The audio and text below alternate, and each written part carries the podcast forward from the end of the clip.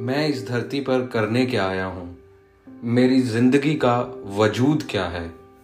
और इंग्लिश में बोले तो what is the purpose of my life मैं पूरी उम्मीद के साथ कह सकता हूँ कि आप सबकी ज़िंदगी में एक ना एक बार तो ये सवाल आपके जहन में आया ही होगा।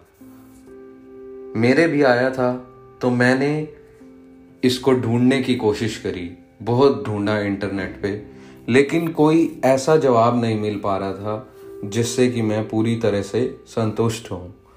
तो मैंने सोचा कि क्यों ना एक खुद का ही जवाब बनाया जाए। आशा करता हूँ कि यह अब आप सबको पसंद आएगा और मुझे बताइएगा ज़रूर कि इसको सुनने के बाद आपको कुछ मदद मिली या नहीं। तो पहली बात तो एक चीज़ मैं बहुत ही क्लियर कर दूँ कि कोई भी, चाहे वो कितना ही अमीर हो, कितना ही स्मार्ट हो, कितना ही सक्सेसफुल हो आपको नहीं बता सकता कि आपका पर्पस क्या है। वो अपना पर्पस तो ढूंढ सकते हैं, और मे भी ढूंढ लिया है तभी वो इतने सक्सेसफुल हैं, लेकिन आपको नहीं बता सकते। तो करना क्या है? चलिए मैं बताता हूँ। एक ऐसा सरल तरीका बताऊँगा जिससे कि आप सब अपना पर्पस ढूंढ सकते हैं।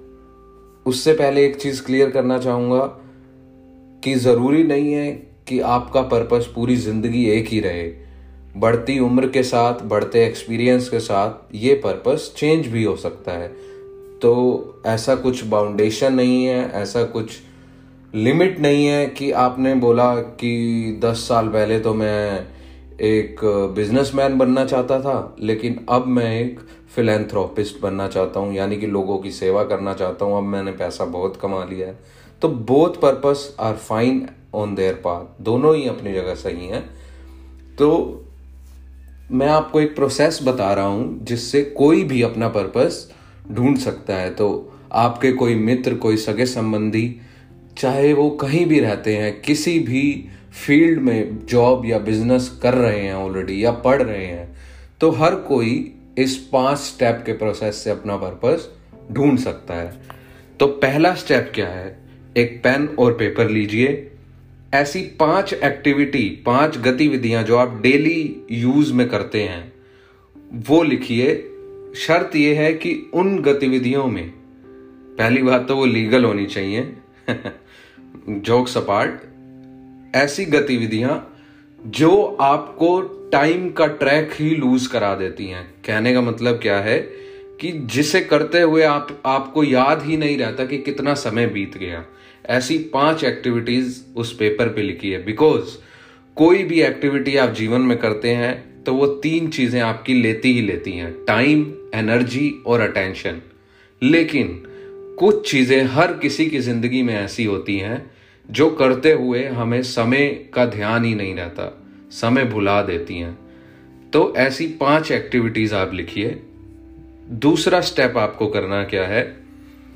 कि इन सब गतिविधियों को रैंक कीजिए वन टू फाइव वन जो सबसे ज़्यादा पसंद है टू जो उससे कम पसंद है, ऐसे करके वन टू फाइव रैंक कीजिए। उसके बाद टॉप थ्री एक्टिविटीज़ आप चुनिए। उसमें से आपको टॉप थ्री में से अब यह देखना है कि तीनों में से कौन सी ऐसी एक्टिविटी है जो एक आप एवरेज ह्यूमन बीइंग से बढ़िया करते हैं। जो एक आम आदमी से थोड़ी सी भी स्लाइटली भी बेटर करते हैं तो वो आप लिख लीजिए, ठीक है?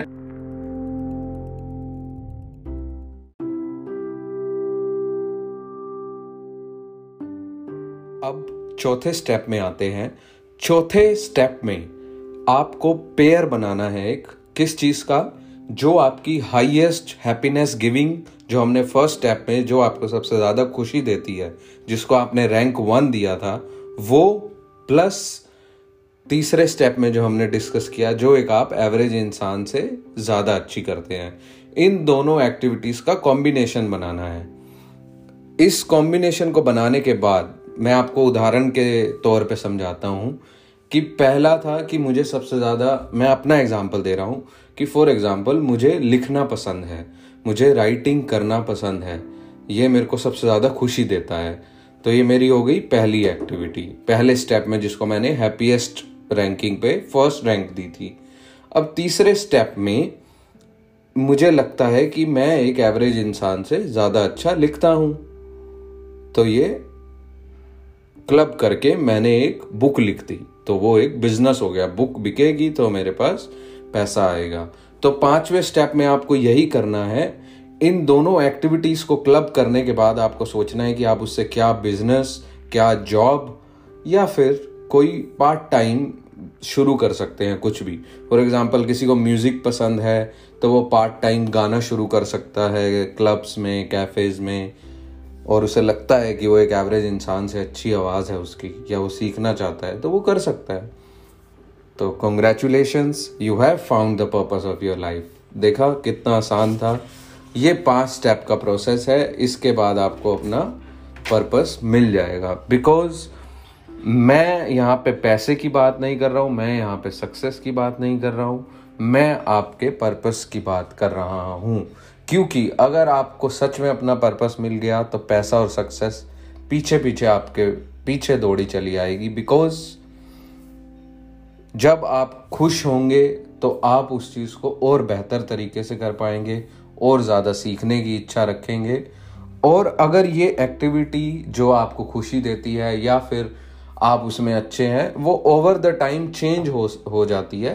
तो जैसा कि मैंने पहले बताया तो इट्स कंप्लीटली नॉर्मल बिकॉज़ अंत में मैं यही कहना चाहूँगा कि लाइफ का सबसे बड़ा रिटर्न ऑन इन्वेस्टमेंट पैसा नहीं सक्सेस नहीं, खुशी है। और आप इसे अपने तरीके से बिता सके, इससे बढ़िया रिटर्न ऑन इन्वेस्टमेंट ज़िंदगी की कुछ नहीं हो सकती। आशा करता हूँ आपको पसंद आया होगा। धन्यवाद।